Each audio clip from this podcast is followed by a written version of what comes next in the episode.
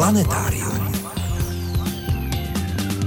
O tom, k čemu je nám noční tma a kde je jí u nás nejvíc, bude povídat popularizátor astronomie Martin Gembec. Také vám poradí, jak se stát amatérským astronomem. Archeolog Jaroslav Řídký vám představí dvě archeologické lokality na sídlištních pahorcích v centrálním Turecku. Na jejichž výzkumu se podílejí i badatelé z Česka. Nabídneme vám krátký přehled zajímavostí, zalistujeme knihou měsíce listopadu, o kterou si budete moci i zasoutěžit a uslyšíte další příběh s dvojkou na konci. Posloucháte Planetárium, týdeník ze světa vědy a fantazie. Od mikrofonu vás zdraví a hezký poslech přejí Veronika Kindlová a Frederik Velinský.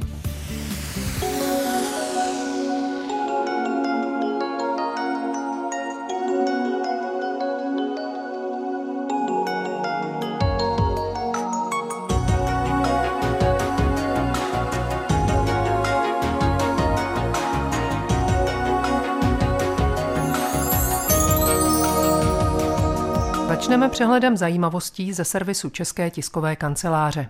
Na Aljašce, stejně jako na Sibiři, vlivem oteplování postupně roztává vrstva věčně zmrzlé půdy, permafrostu.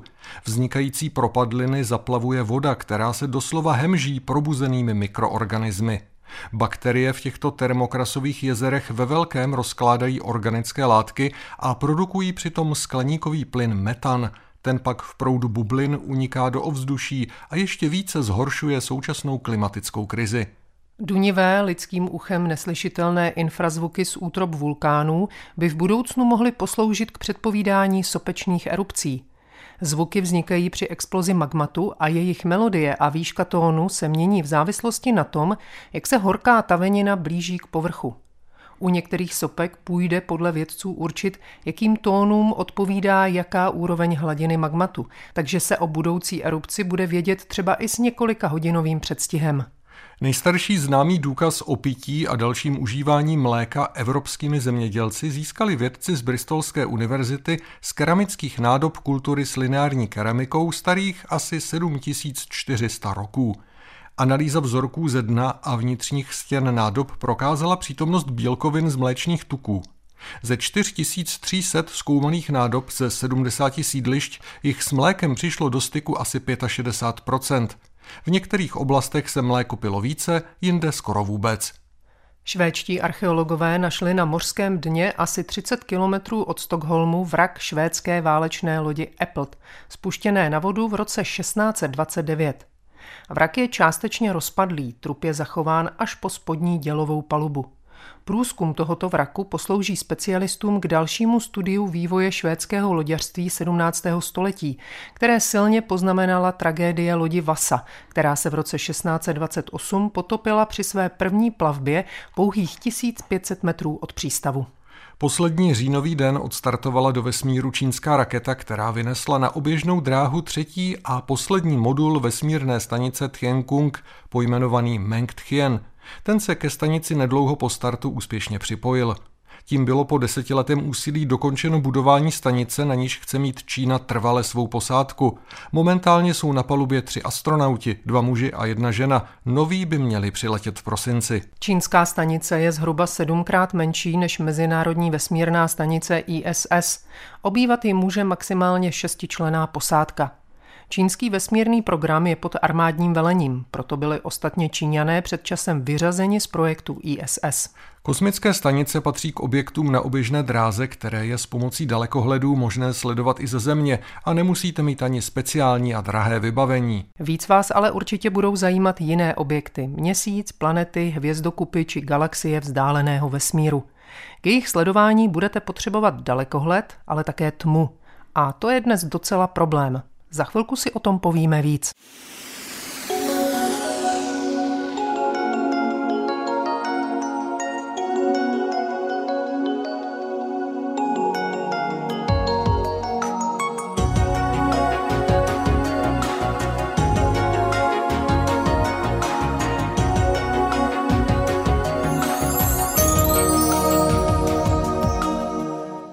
Řada odborníků a vědců v čele s astronomy už léta bojuje proti přebytku světla. Vypadá to, jako by se naše civilizace děsila noční tmy, která je přitom zcela přirozená. Svítíme na silnice, náměstí a chodníky, a to i v době, kdy jsou prakticky pusté. Osvětlujeme vegetaci, průmyslové areály, parkoviště i kulturní památky. A to mnohdy tak nešikovně, že přitom svítíme Pánu Bohu do oken. Nad našimi městy i obcemi se v noci vznáší na žloutlé čepice rozptýleného světla, ve kterém se ztrácí to nejkrásnější, co na obloze máme, totiž hvězdy. Absence tmy vůbec neprospívá našemu zdraví a zbytečné svícení vyčerpává i naše společné kasy a peněženky. Ví se to už dlouho, ale někdy to vypadá, jako by nám to bylo jedno. O tom všem i mnohem jiném bude naše následující povídání. Vašimi průvodci planetáriem jsou stále Frederik Velinský a Veronika Kindlová.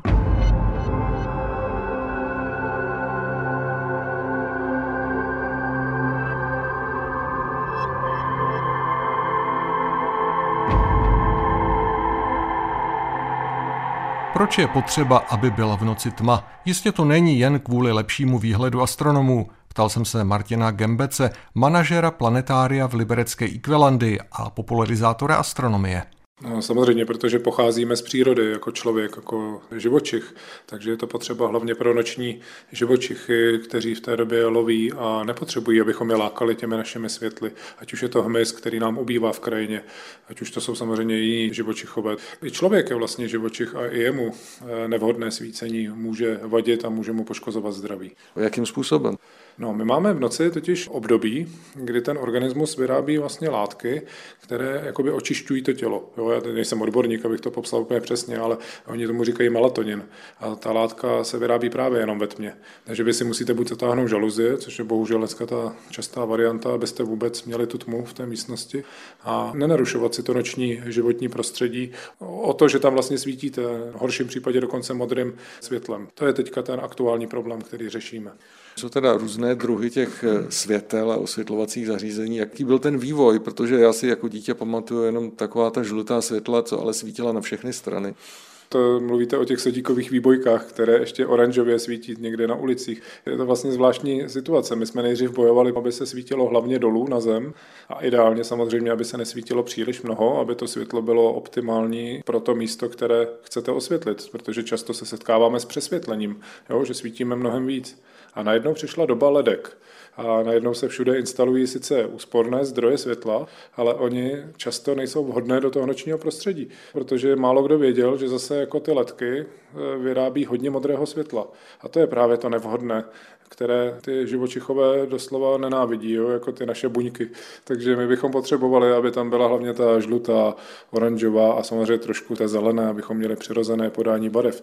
A takové zdroje světla existují, ale málo se o nich hovořilo a teďka horko těžko doháníme ten stav, aby se instalovala ta správná svítidla. Takže snad se toho dočkáme teďka v následujících letech. Čím by tedy se mělo podle vás svítit ve městech a čím by se mělo svítit doma? No tak eh, máme různé zóny těch měst. Samozřejmě jinak budeme asi svítit v centru města na hlavních silnicích a jinak asi v nějakých obytných zónách, eh, kde už eh, jsou jednotlivé domy. Ale mělo by se tedy svítit světly, které mají takzvanou teplotu chromatičnosti nižší, tedy kolem třeba 2700 Kelvinů, ideálně možná i trochu méně. Laicky řečeno jsou tedy žlutavá, jsou do oranžova.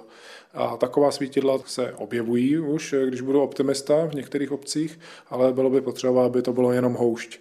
No a pak by ta světla měla mít možnost eh, regulace, to znamená, že v nočních hodinách, kdy už chodí méně lidí po ulici, by mohla klesnout jejich intenzita a vy si toho vlastně nevšimnete. Když teď to přeženu, budete z hospody ve dvě ráno a říkáte si, proč by se ještě pro mě mělo svítit, tak já říkám, jo, radši svíťme, ať vás eh, řidiči vidí, ale nesmíťme v plnou intenzitou. To se dá samozřejmě už dneska také nastavit. To jsou ty cesty. Trošku žlutější osvětlení a trošičku ta regulace třeba na 50% té maximální intenzity v nočních hodinách. No a doma nesvítit, jak už jsem tady naznačil, intenzivním světlem, jako máme na displejích mobilů a tabletů, takovým tím nepříjemným, hodně bílo-modrým světlem. Ono se to dá nastavit jakýsi filtr tohohle modrého světla, jak se tomu říká, takže už nám to ty systémy nabízí a my si to tam v nočních hodinách můžeme aktivovat. No a v ideálním případě takhle instalovat i žárovky, to znamená dneska teda ty letkové žárovky. Kupovat takové, které mají zase, jak už jsem tady říkal, třeba těch 2700 Kelvinů.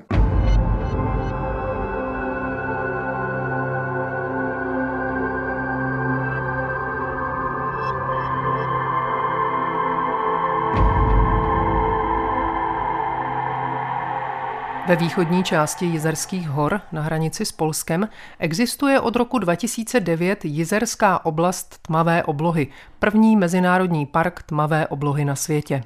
Prostřednictvím této iniciativy se naši i polští odborníci snaží informovat veřejnost o důležitosti a významu tmavé noční oblohy pro člověka a přírodu jako takovou. Na našem území postupně vznikly i další podobné rezervace. Ubránit v nich tmu však mnohdy není jednoduché. V Jizerských horách by o tom mohli vyprávět. Pokračuje popularizátor astronomie Martin Gembec. Ano, my jsme si založili jezerskou oblast tmavé oblohy, abychom upozornili na problematiku nevhodného svícení, na to, že se nám zhoršuje ta situace se světelným smogem. A skutečně to tak je. Já když jsem začínal s pozorováním, tak jsem si také všiml, že na té obloze je vidět trošičku více hvězd, je to vidět na fotografiích. Ale naštěstí se to tam zhoršuje pomaleji než v těch oblastech kolem měst, takže ano, je to aktuální problém, ta situace se poměrně výrazně zhoršuje, ale máme tady ještě poslední zbytky tmy, tak je pojďme chránit. Pojďme umožnit, aby aspoň tam ty živočichové mohly žít přirozeným způsobem v noci. Na těch oblastí tmavé oblohy je víc v České republice.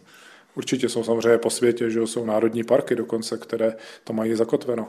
Ale u nás v České republice máme alespoň takovou propagaci toho, že noční životní prostředí je přirozenou součástí ochrany životního prostředí a tudíž eh, pojďme ji chránit a proto se to zavedlo v chráněných oblastech, jako je právě v Vizerských horách nebo v Beskydech, ale máme tu i oblasti, které jsou mimo, že se dohodla skupina obcí na Manětínsku, to je někde mezi Karlovými Vary a Plzní zhruba, a tam je taková docela pěkná tmavá obloha. Takže oni tam instalují právě ta správná svítidla a ochraňují tím vlastně i to přirozené noční prostředí.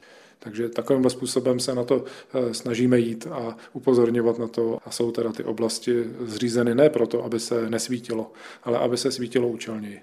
Nicméně ani ty Jezerské hory, ani ten Manětín nejsou oblasti, kde u nás je největší tma. Ta největší tma je úplně jinde. To je pravda, největší tma je paradoxně na Šumavě, ale vždycky říká s úsměvem Pavel Suchan z Astronomického ústavu v Ondřejově, tak vlastně my jsme nemohli vyhlásit česko-polskou oblast tmavé oblohy na Šumavě, která je na úplně jiné straně republiky.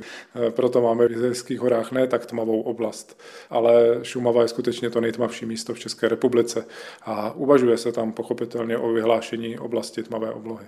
A jak je to s pozorováním na těch místech, kde astronomové mají svá zařízení, protože jsou u nás hvězdárny a já si myslím, že je to asi velký boj, aby vůbec něco mohli astronomové pozorovat a vidět. Je to tak, to světelné znečištění už dosahuje třeba i do Ondřejova, že to je ta nejznámější observatoř astronomického ústavu. To je sice nějakých, já nevím, 80 km od Prahy, ale ta Praha už tam dosvítí úplně bez problémů. A vlastně svítí do Jizerských hor, jo, my to můžeme dokázat na našich fotografiích eh, kdy vidíte prostě ten kužel světla od Boleslavy, od Prahy 100 eh, kilometrů prostě od jezerek. Takže je to poměrně tristní stav a astronomové nemají téměř kam utéct, pokud se bavíme o opravdu té nejtmavší obloze, která je potřeba pro ta astronomická pozorování. Ale máme možnost pronajímat si dalekohledy v zahraničí můžeme využívat data z observatoří na oběžné dráze. Možná, že v tom je částečně budoucnost, toho jsme si vědomi. Nicméně i tam už pronikají problémy s různými družicemi, které by tam snad možná ani nemusely být a kazí výhled. Je pravda, hlavně družicová síť Starlink je tím pověstná. My se potýkáme s tím, že jakoby tam to předbíhá dobu. Oni všichni jsou si vědomi toho, že ta technika je potřeba k tomu, abychom měli lepší internetové připojení i v odlehlých oblastech. To je všechno fajn. Ale my to realizujeme pomocí naprosto nesmyslně velkých družic dneska. Ono to asi technicky lépe nejde, že jo? Ale prostě není tam žádný zákon na to, aby prostě si tam ten člověk, v tomhle případě Elon Musk, dělal, co chtěl, že jo? Takže má peníze, tak prostě dělá biznis uvozovkách i ve vesmíru a je první, kdo tam obsadil jako by tu oběžnou dráhu. Ale nikdo mu to nezakáže, nejsou na to žádná pravidla. Takže to sami samozřejmě udělají další firmy. A asi si dokážete představit, k čemu to jednou může vést. Jo, že tam bude nepořádek, nedej bože nějaké srážky, nebude možné tam dále lítat. A když ještě do toho se přidá teďka ten problém, že astronomové neuvidí na hvězdy a oni vám řeknou, no tak se dívejte z vesmíru, no tak to asi každý udělat nemůže. Takže ano, trápí nás to. Státy samozřejmě investovaly stovky milionů dolarů v tomhle případě že jo, do obrovských observatoří na povrchu Země, které jsou teďka tím eh, docela zásadně znehodnoceny. Narušuje to i infračervená pozorování v tepelném světle, eh, narušuje to rádiové pozorování, protože to jsou rádiové signály, takže je to obrovský problém vlastně ano pro astronomy. Co tím vlastně ztrácíme? Ztrácíme tím vůbec pohled na noční oblohu tak, jak ji kdy lidstvo znalo. To je možná to, co si málo kdy uvědomujeme.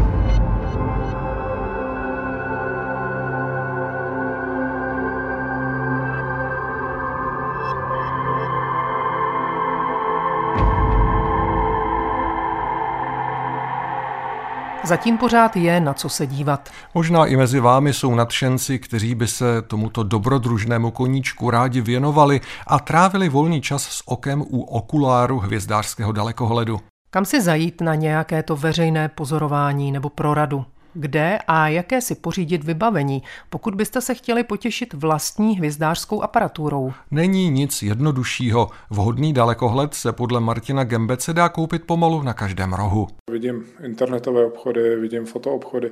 Přesto bych doporučil nějaké specializované obchody, kde vám poradí. Máme dokonce astronomické fórum, na kterém se můžete podívat, eh, jaké dalekohledy jsou pro začátečníky vhodné, protože já jsem tady za Equalandy, tak jsem si uvědomil, že jsme dělali dokonce přenos internetový, na kterém jsme pro začátečníky uvedli, jaké dalekohledy vlastně na trhu jsou a které jsou vhodné a které méně. Takže nějaká doporučení existují a můžete se na nás vlastně obrátit, na nás astronomy, a nebo můžete navštívit teda specializované obchody, o kterých vám ty astronomové řeknou, že tam právě vám ten člověk dobře poradí. Ne proto, aby prodal, ale proto, aby vám prodal to, co opravdu je pro vás nejvhodnější.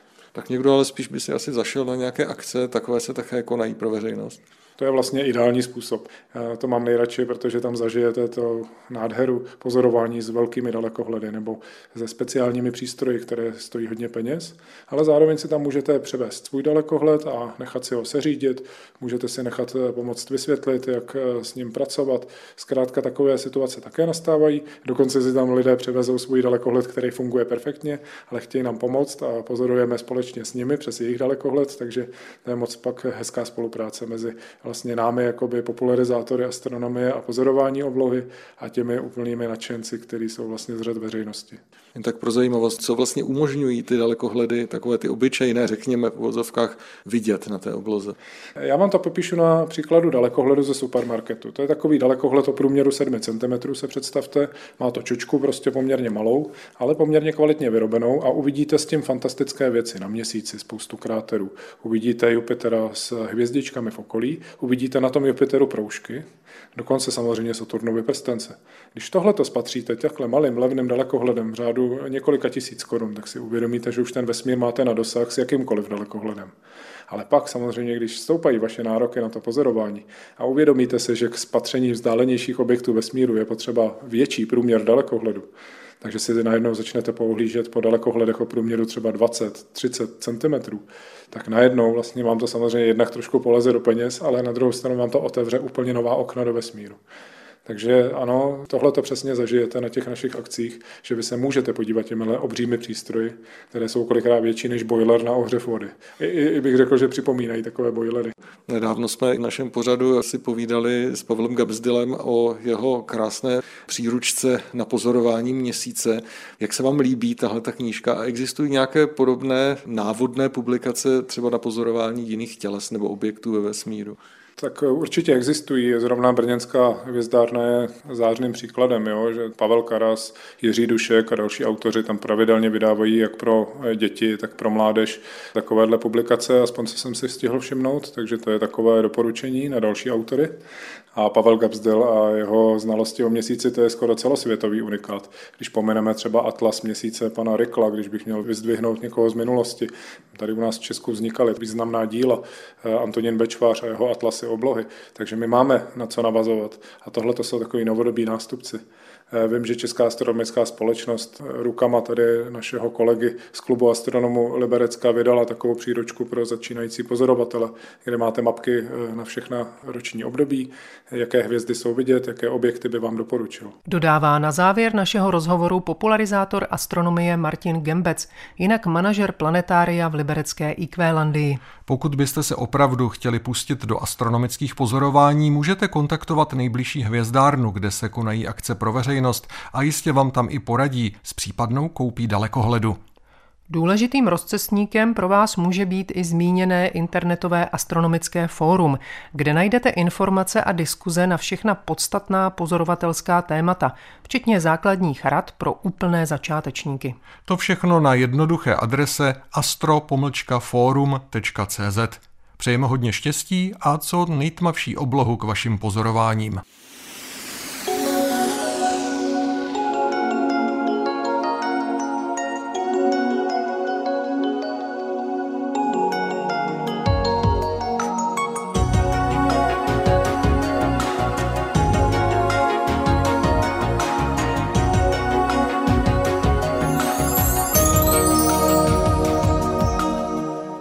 Teď už vás planetáriu čeká pravidelná rubrika věnovaná kulatým výročím. Další příběh s dvojkou na konci vám bude vyprávět kolegyně Veronika Kindlová. Dnešním výročím s dvojkou na konci letopočtu je 13. listopad 1872. V tento den francouzský malíř Claude Monet pravděpodobně namaloval obraz Imprese Východ slunce, na kterém zachytil přístav v severofrancouzském Le Havru. A proč si toto výročí připomínáme? Protože Monetův obraz dal název celému uměleckému směru. V 19. století se ve Francii začali čím dál častěji objevovat malíři, kteří se vymezovali proti umění vyučovanému na výtvarných akademiích. Žáci tam malovali jen v ateliérech. Předměty nebo figury, které zachycovali, modelovali pomocí vyváženého světla, které vnikalo ateliérovým oknem a také pozvolného stínu. Jejich obrazy byly pečlivě do detailu propracované. Malíři jako Gustav Kurbe si všimli, že reálný svět je jiný a tak začali naopak vyrážet ven, aby zachytili skutečný život ve skutečném světle. Ještě dál se ve druhé polovině 19. století vydal Eduard Manet, který si povšiml, že v přímém slunečním světle nejsou žádné plynulé přechody ze světla do stínu, ale naopak velmi ostré kontrasty. Snažil se je na svých obrazech zachytit.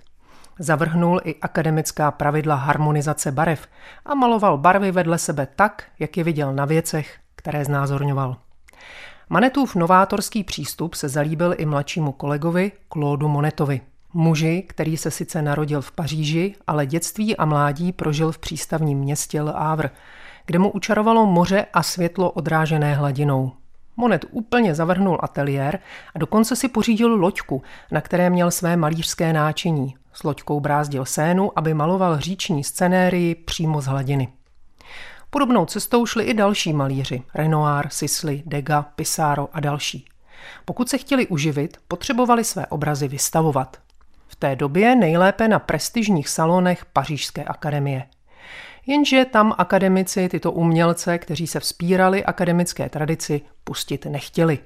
V roce 1874 se odmítaní tvůrci spojili a uspořádali výstavu v ateliéru předního pařížského portrétního fotografa Gaspára Felixe Tournachona, tvořícího pod pseudonymem Nadar. U Nadara se představilo 31 výtvarníků, mezi nimi i Claude Monet, který tu vystavil zmíněný obraz Imprese Východ slunce. U výtvarných kritiků vzbudila výstava posměch a odpor. Byli zvyklí na uhlazené akademické obrazy s malebnými pečlivě vyvedenými krajinkami a strnulými figurami, které vypadaly jako z porcelánu. U Nadara viděli obrazy tvořené z barevných skvrn, které se snažili zachytit pohyb, světlo, náladu. Zdálo se jim to jako drzost. Naplácají na plátno pár fleků a vydávají to za umění, rozčilovali se kritici. Jednoho z nich, nějakého Louise Leroye, nejvíc vytočil právě obraz Claude Moneta Imprese. Prý i tapety jsou lépe vypracovány než tenhle pohled na moře. Podle názvu obrazu Imprese, tedy dojem, posměšně pojmenoval všechny vystavující umělce. Impresionisté, tedy něco jako dojmisté. Po nějaké době ovšem lidé zjistili, že na obrazy impresionistů je potřeba se dívat z odstupu, tak, aby se barevné skvrny spojily do výjevů, které působí živěji a opravdověji než obrazy akademiků. Impresionisté a impresionismus se staly vážně míněnými pojmy. Někteří z těchto impresionistů, mezi nimi i Claude Monet, se dožili uznání a finančního úspěchu. Umění vysmívaných impresionistů se časem stalo klasikou. Jejich obrazy mají milionové hodnoty. Monetův obraz Imprese Východ slunce se dokonce v roce 1985 stal předmětem ozbrojené loupeže. Tento a dalších osm obrazů ukradla z muzea Marmotan Monet během otevírací doby pětice mužů se zbraněmi. Usilovným pátráním se podařilo zjistit, že za akcí stojí člen japonské mafie a po pěti letech byla vzácná díla, ceněná tehdy na 12 milionů dolarů, nalezena v jednom domě na Korzice. No vidíte, a to si jich kritici před 150 lety necenili víc než tapet.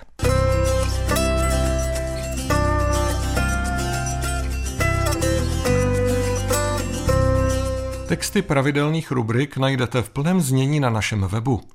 Rozhovory z pořadu se tam nacházejí také ve zvuku a částečně i v textovém přepisu. Naše adresa je rozhlas.cz lomeno planetarium. Na webu najdete i naši soutěž. Od minule jsme vám dlužní jméno výherce říjnové soutěže o knihu Ivany Čornejové Temno. Za svou odpověď od nás dostane pan Tomáš Dušek z Mníšku pod Brdy. Gratulujeme. V listopadu budeme hrát o knihu autorského triumvirátu Opluštil, Zajíc a Svoboda, Pralesy a jezera mladších prvohor. Tuhle knížku si užijí všichni, mladí, staří, studenti, vědci i zájemci z řad veřejnosti, každý si v ní může najít to své.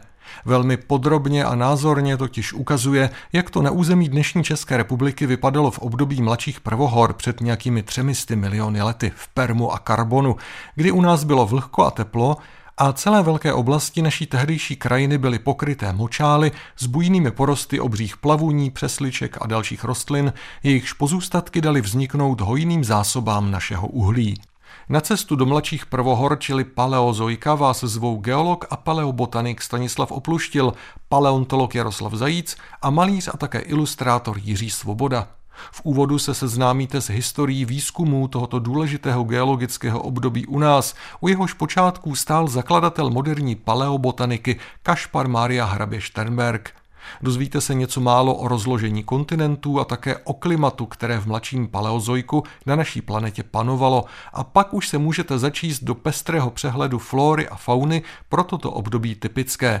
Dozvíte se, jak z rostlin vznikají skameněliny a následuje podrobný přehled našich permokarbonských pánví, počínaje pánví hornosleskou, přes pánve mezi Českým rájem a Broumovským výběžkem, až po kontinentální pánve středních a západních Čech, které se díky svému uhlí staly u nás kolébkou průmyslové revoluce. Přehled končí návštěvou Boskovické brázdy. Text není úplně jednoduchý, vyžaduje určitou orientaci v odborné terminologii geologické, paleontologické či biologické. Mírné čtenářské nepohodlí, způsobené nejen nutností pátrat tu a tam po významu některých termínů, ale i značnou hmotností nakladatelstvím Akademia krásně vypravené publikace, bohatě vyvažuje obrazový doprovod, který nabízí nejen desítky mapek, nákresů či tabulek, ale také doslova stovky fotografií z kamenělých pozůstatků rostlin i živočichů a jejich krezebných i malířských rekonstrukcí. Nechybí ani krásné panoramatické pohledy na zmizelou prvohorní krajinu. Knihu svými obrázky vyzdobil právě již zmíněný malíř Jiří Svoboda, jehož dílo vzniklé v těsné spolupráci s paleontologie je skutečně obdivuhodné. Zcela po právu si zaslouží být uveden jako spoluautor celé publikace, protože bez jeho obrázků by čtenářův požitek z knihy byl velmi neúplný. Jiří Svoboda je rozhodně jedním z důstojných nástupců malíře Zdeňka Buriana a kniha Pralesy a jezera mladších prvohor se i díky němu stane skutečnou ozdobou let které paleontologické knihovničky, ať už kovaného odborníka nebo prostého nadšence, milovníka naší nejstarší skamenělé historie.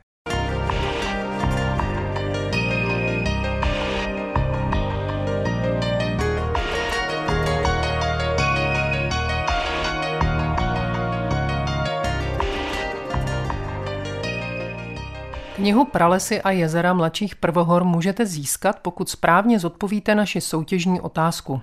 Napište nám, v jakých zeměpisných šířkách se v období mladších prvohor nacházelo území dnešní České republiky. Své odpovědi posílejte na adresu planetarium-rozhlas.cz. Máte na to čas do neděle 20. listopadu. Hodně štěstí. A my se teď vydáme na archeologickou exkurzi do Turecka.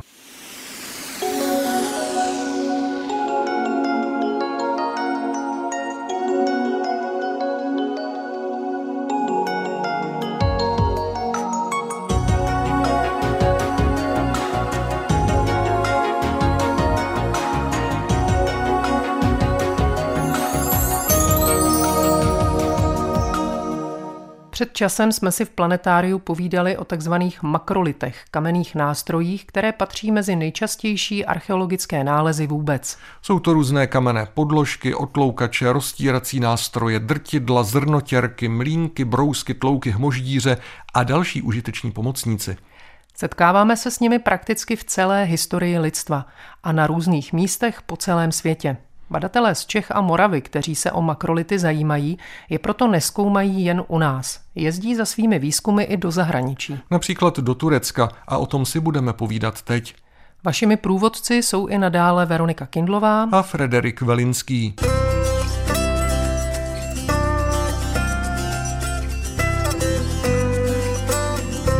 Archeologické výzkumy českých badatelů v Turecku nám představil Jaroslav Řídký z Archeologického ústavu Akademie věd České republiky v Praze. Už od konce 90. let minulého století eh, se zapojil kolega Ivan Pavlů eh, z Archeologického ústavu Akademie věd v Praze do výzkumu neolitických a chalkolitických lokalit v centrálním Turecku, konkrétně tedy v eh, Kapadokii a rozjel tam vlastně výzkum zaměřený hlavně na makrolity a dokázal tam domluvit i různé postupy, třeba jakým způsobem tyto artefakty odebírat, jak je dokumentovat, na co si dávat pozor. A o něco později tam přizval vlastně i mě už od roku 2003 a tím pádem jsme mohli rozjet výzkum těchto artefaktů ve větší míře, brát sebou třeba studenty z různých škol a zapojit i další kolegy z různých koutů světa, kteří se zabývají třeba paleobotanikou, různé geologii lokální, takže to přináší poměrně zajímavé výsledky.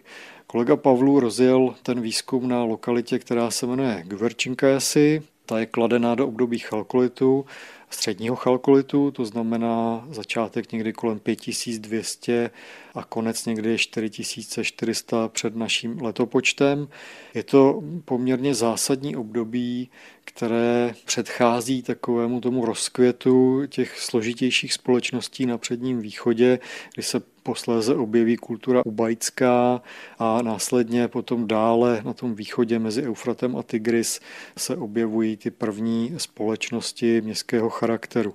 Takže to je poměrně důležitá lokalita, navíc tedy do zpracování různých typů nálezů jsou zapojeni různí specialisté, se kterými se dá spolupracovat a na této lokalitě bylo nalezeno víc než 2000 makrolitů, které jsou rozprostřeny v různých koutech, v různých částech.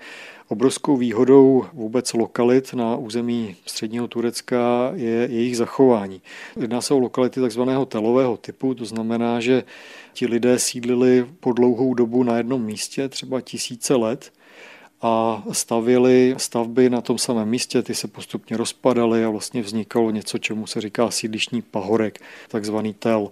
A výhodou obrovskou pro archeologii je to, že tam nacházíme dost často různá zařízení, artefakty in situ, to znamená na místě, kde byly tehdy využívány a můžeme se zabývat otázkami, které třeba nemůžeme na území střední Evropy vůbec řešit. V kterých místech skladovali různé typy artefaktů, kde je používali, kam je třeba potom odhazovali, jestli jsou tam nějaké rozdíly mezi třeba velikostí nebo vůbec jestli jsou tam nějaké koncentrace ta lokalita Guerčinka si je zajímavá tím, že ona je tedy rozdělena do tří takových hlavních stavebních fází, přičemž té druhé stavební fázi došlo k tomu, že v jedné části postavili zeď, fortifikační zeď a rozdělili to sídliště tehdejší na dvě části, na spodní část a svrchní část. V té vrchní části byly o něco větší domy, jsou tam bohatší nálezy archeologické takže kolegové provedli nějakou interpretaci, o co se jednalo, proč tomu tak bylo. No a teďka pro nás se tam naskytla příležitost pozorovat nebo zkoumat, jakým způsobem se to projevuje na úrovni těch artefaktů. Takže celé to sídliště jde rozdělit jednak do těchto dvou částí, ale potom se tam ještě objevují různé koncentrace domů, takové ostrůvky, jich tam asi osm.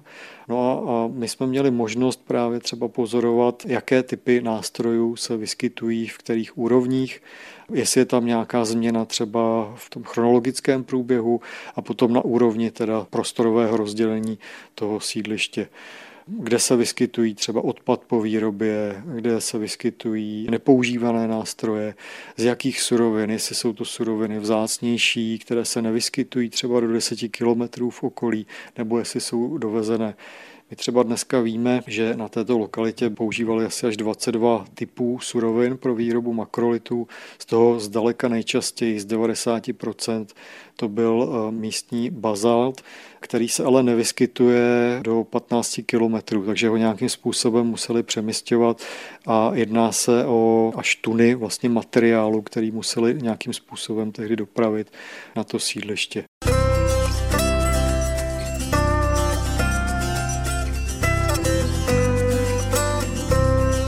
Naši badatelé se v Turecku zapojili i do dalších výzkumů na jiných lokalitách. Jak říká archeolog Jaroslav Řídký, podobných sídlištních pahorků, telů, se v centrální části Turecka nachází celá řada. Jedna z těchto sídlištních lokalit je obzvlášť zajímavá. Je tam o něco starší lokalita Tepedžik Čiftlik, ta byla osídlena už v období prekeramického neolitu, to znamená někdy kolem 7500 před naším letopočtem. Byla osídlena téměř tisíc let. Zase se jedná o sídlištní pahorek nebo litel ale to osídlení bylo ukončeno vlastně o něco dříve než na Guverčinkásy, které mimochodem teda leží pouhých 40 kilometrů daleko. Ale zase tam můžeme pozorovat o něco starší nálezy. Ty domy, které stavili na této lokalitě, se trošku lišily. Měly kamenné základy a stěny byly stavěny z nepálených cihel, z takzvaných vypřovic. Domy byly oddělené od sebe, nejsou tam žádné koncentrace, které třeba známe z Guverčinkásy a liší se i vlastně výskyt těch makrolitů. V tom starším období eh, se zdá, že máme zachyceny zajímavé situace uvnitř těch domů. Víme, kde skladovali například dvoudílné kamenné mlínky, kde je používali. V o něco pozdějším období, to znamená kolem roku třeba 6800 před naším letopočtem, se mění eh, celá ta struktura, mění se i stavební technologie a mění se i využívání makrolitů. My je dost často nacházíme jako součásti stěn, a teď samozřejmě je otázka, jestli to byla nějaká rituální záležitost, jestli využívali pro nějaké rituální záležitosti jako stavební obětiny, anebo jestli to byly jenom ryze prakticky využité materiály, které se tam prostě nacházely a ty kameny se hodily svým tvarem. Tady zase těch artefaktů, které tam byly nalezeny, je třeba kolem dvou tisíc, což je obrovské množství, když to srovnáme třeba eh, s územím střední Evropy a České republiky. Ty výzkumy už eh, v Turecku, ve středním Turecku běží téměř 20 let a já jsem měl to obrovské štěstí, že vlastně jsem získal i podporu grantové agentury České republiky od letošního roku. Běží grantový projekt Velké kamery na sídlištích, sociální strategie a makrolitické artefakty v neolitu a chalkolitu fanat Anatolii, což je tedy obrovská příležitost, jak se věnovat těmto artefaktům do větší hloubky a s využitím většího týmu a větších finančních prostředků. Podobné výzkumy umožňují vědcům nahlížet do minulosti našeho rodu čím dál hlouběji a také podrobněji. Nikdy se samozřejmě nedozvíme všechno, ale mnohé o našich předcích nám může být jasnější. O archeologických výzkumech v Turecku, kterých se účastní i naši archeologové, hovořil jeden z nich, Jaroslav Řídký z Archeologického ústavu Akademie věd České republiky v Praze.